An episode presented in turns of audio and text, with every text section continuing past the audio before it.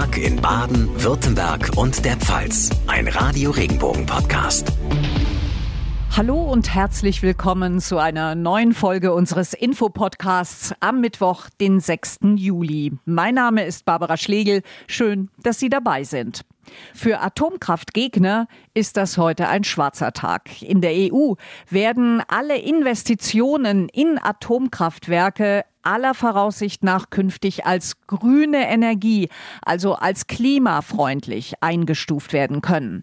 Im Europaparlament ist es Gegnern heute nicht gelungen, entsprechende Pläne mit einer Abstimmung zu stoppen. Radio Regenbogen-Reporterin Sarah Gesade in Brüssel. Wie geht's denn jetzt nach dieser Abstimmung weiter? Also theoretisch könnten die Pläne hier aus Brüssel schon noch gestoppt werden. Dafür müssten sich bis kommenden Montag mindestens 20 EU-Staaten zusammenschließen, die dann auch mindestens 65 Prozent der EU-Bevölkerung repräsentieren. Aber es gilt als ausgeschlossen, dass das passieren wird, denn viele EU-Staaten setzen sehr stark auf die Nutzung von Kernkraft und deshalb ist eben auch schon davon auszugehen, dass in Zukunft Investitionen in Gas- und Atomkraft in der EU tatsächlich als grün gekennzeichnet werden können, wenn bestimmte Bedingungen erfüllt werden. Umweltschützer sind quasi auf den Barrikaden. Ist da auch mit Klagen zu rechnen? Ja, und zwar unter anderem sogar von zwei EU-Staaten. Österreich will nämlich eine Nichtigkeitsklage beim Europäischen Gerichtshof einbringen, sobald der entsprechende Rechtsakt in Kraft ist. Und Luxemburg wolle die Klage unterstützen, heißt es aus Wien. Österreich will auch die kommenden Monate nutzen, um weitere Verbündete noch zu gewinnen. Die österreichische Klimaschutzministerin sagt dazu auch, die Entscheidung, Gas- und Atomkraft als grün zu kennzeichnen, sei weder glaubwürdig noch ambitioniert oder wissensbasiert. Und so sehen das eben auch viele andere Kritiker. Danke, Sarah, für die Info. Infos aus Brüssel. Und auch hierzulande geht die Atomdiskussion weiter. Der grüne Bundeswirtschaftsminister Robert Habeck hat ja vor Wochen bereits abgelehnt, die Laufzeiten der drei AKWs, die noch in Betrieb sind in Deutschland, zu verlängern. Begründung Sicherheitsprobleme und dafür wären auch neue Brennstäbe nötig. Doch angesichts der drohenden Gasmangellage fordert beispielsweise der bayerische Ministerpräsident Markus Söder heute, der Bund möge doch seine Entscheidung noch mal überdenken. Ist es wirklich klug, in einer Zeit, wo Energie fehlt, die Probleme zu potenzieren, indem man beispielsweise die Atomkraft äh, aus unserer Sicht ideologisch abstellt? Die TÜV-Gutachten sagen, man kann es verlängern. Der Bund sagt, nein, das geht nicht.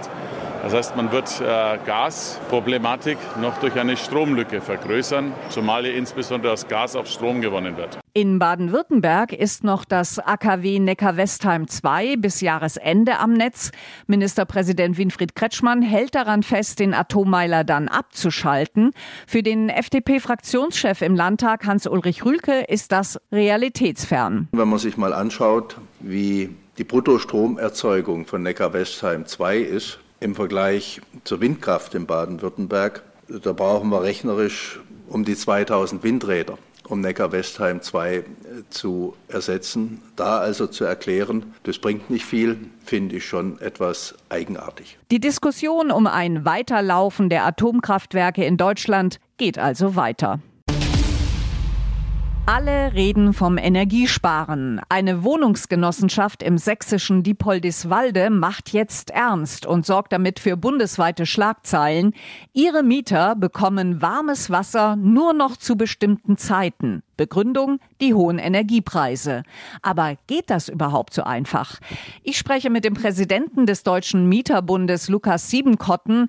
Was kann ich denn in so einem Fall machen, wenn ein Vermieter die Heizung abdreht oder das Warmwasser, um Energie zu sparen? Also zuallererst mal muss ich natürlich dem Vermieter sagen, stell mir das Wasser, das warme Wasser äh, nun bitte wieder zur Verfügung. Wenn er das nicht tut, äh, dann kann man zum Beispiel mit Hilfe eines Mietervereins Nachdruck dem Ganzen verleihen verleihen.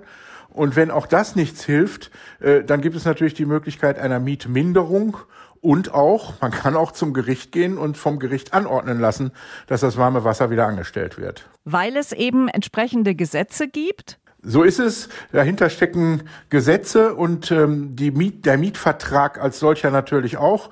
Äh, Im Mietvertrag ist enthalten, äh, dass das warme Wasser zur Verfügung gestellt werden muss und zwar nicht nur zu bestimmten Zeiten, sondern rund um die Uhr. Aber wenn alle Mitglieder einer Hausgemeinschaft zustimmen würden, dann wäre das was anderes, oder? Genau, wenn alle zustimmen, dann selbstverständlich. Dann kann ich auch vom Vertrag abweichen, weil das ja dann beide gemeinsam tun, beide Vertragsparteien. Es kann nur nicht eine Vertragspartei einfach so vom Vertrag abweichen, ohne äh, dass die andere zugestimmt hat. Das geht nicht. Nun gibt es auch Fälle, wo Vermieter die Vorauszahlungen für die Betriebskosten erhöht haben.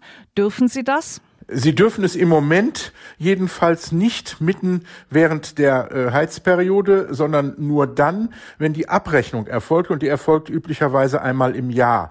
Dann darf allerdings angepasst werden, diese Vorauszahlung.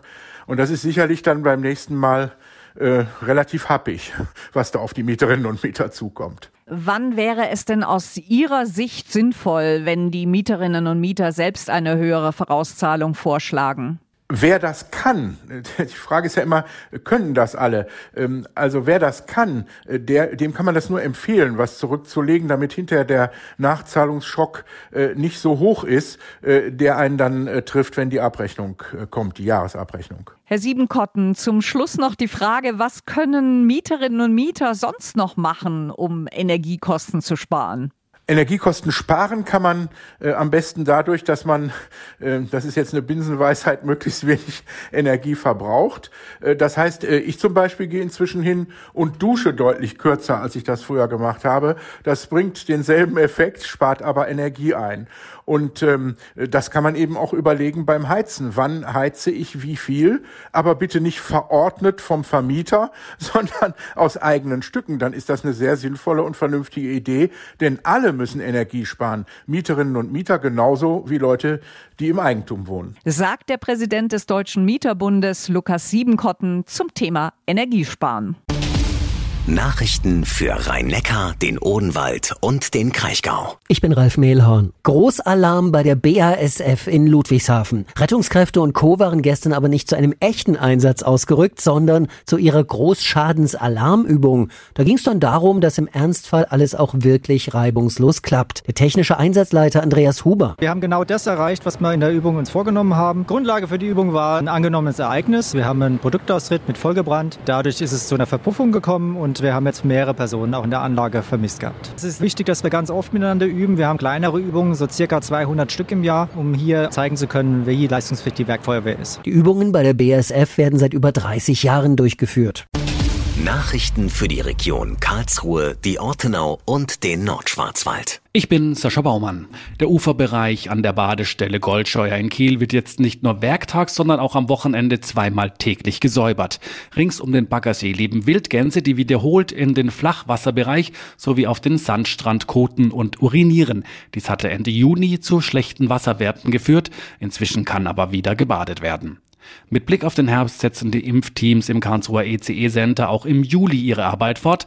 An zwei Tagen pro Woche können sich die Karlsruherinnen und Karlsruher dort gegen das Coronavirus impfen lassen. Wer einen Corona-Nachweis benötigt, kann sich an rund 500 Teststellen im Stadt- und Landkreis Karlsruhe testen lassen. Nachrichten für den Breisgau, den Südschwarzwald und das Dreiländereck. Ich bin Tanja Burger. Die Personalnot macht vielen Betrieben zu schaffen, vor allem auch den Gastronomen und Hoteliers, die das gute Sommergeschäft brauchen. Viele müssen ihre Öffnungszeiten einschränken.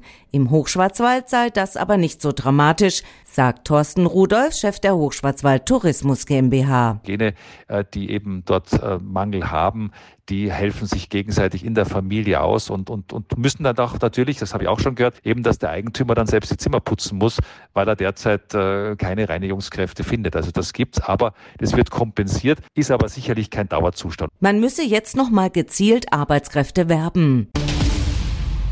Vielen Bädern in Baden-Württemberg geht's gerade wie dem Denzlinger Hallenbad. Das musste jetzt wegen Chlorgasmangel schließen. Es kommt zwar eine neue Lieferung, aber die wird erstmal im Freibad gebraucht.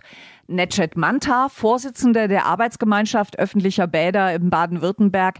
Was ist denn da los? Anscheinend gibt es ähm, Knappheit an diesen Chlorgasflaschen. Diese leeren Chlorgasflaschen kommen nicht so zurück in der Menge, wie es benötigt wird. Das heißt, die Bäderbetriebe, die diese Chlorgasflaschen aufgebraucht haben, schicken sie einfach nicht zurück und die horten sie irgendwo, warum auch immer. Und somit herrscht Knappheit an den Flaschen selber. Ich dachte erst, es liegt wieder an irgendeinem Ressourcenmangel. meines Wissens nach derzeit nicht, dass es dann einfach aufgrund von Ressourcen liegt, sondern es ist meine Information ist dahingehend, dass es an diesen Chlorgasflaschen mangelt. Das heißt, wir sollten mal einen Aufruf starten an die ganzen Schwimmbadbetreiber. Räumt bitte auf und gebt die Chlorgasflaschen zurück. Das kann auf jeden Fall nicht schaden. Ja, liebe Badbetreiber, schickt doch die leeren Chlorglasflaschen zurück, dass die Industrie weiterhin diese befüllen kann und somit auch der Betrieb dann gewährleistet wird. Sagt Netchet Manta, Vorsitzender der Arbeitsgemeinschaft Öffentliche Bäder Baden-Württemberg.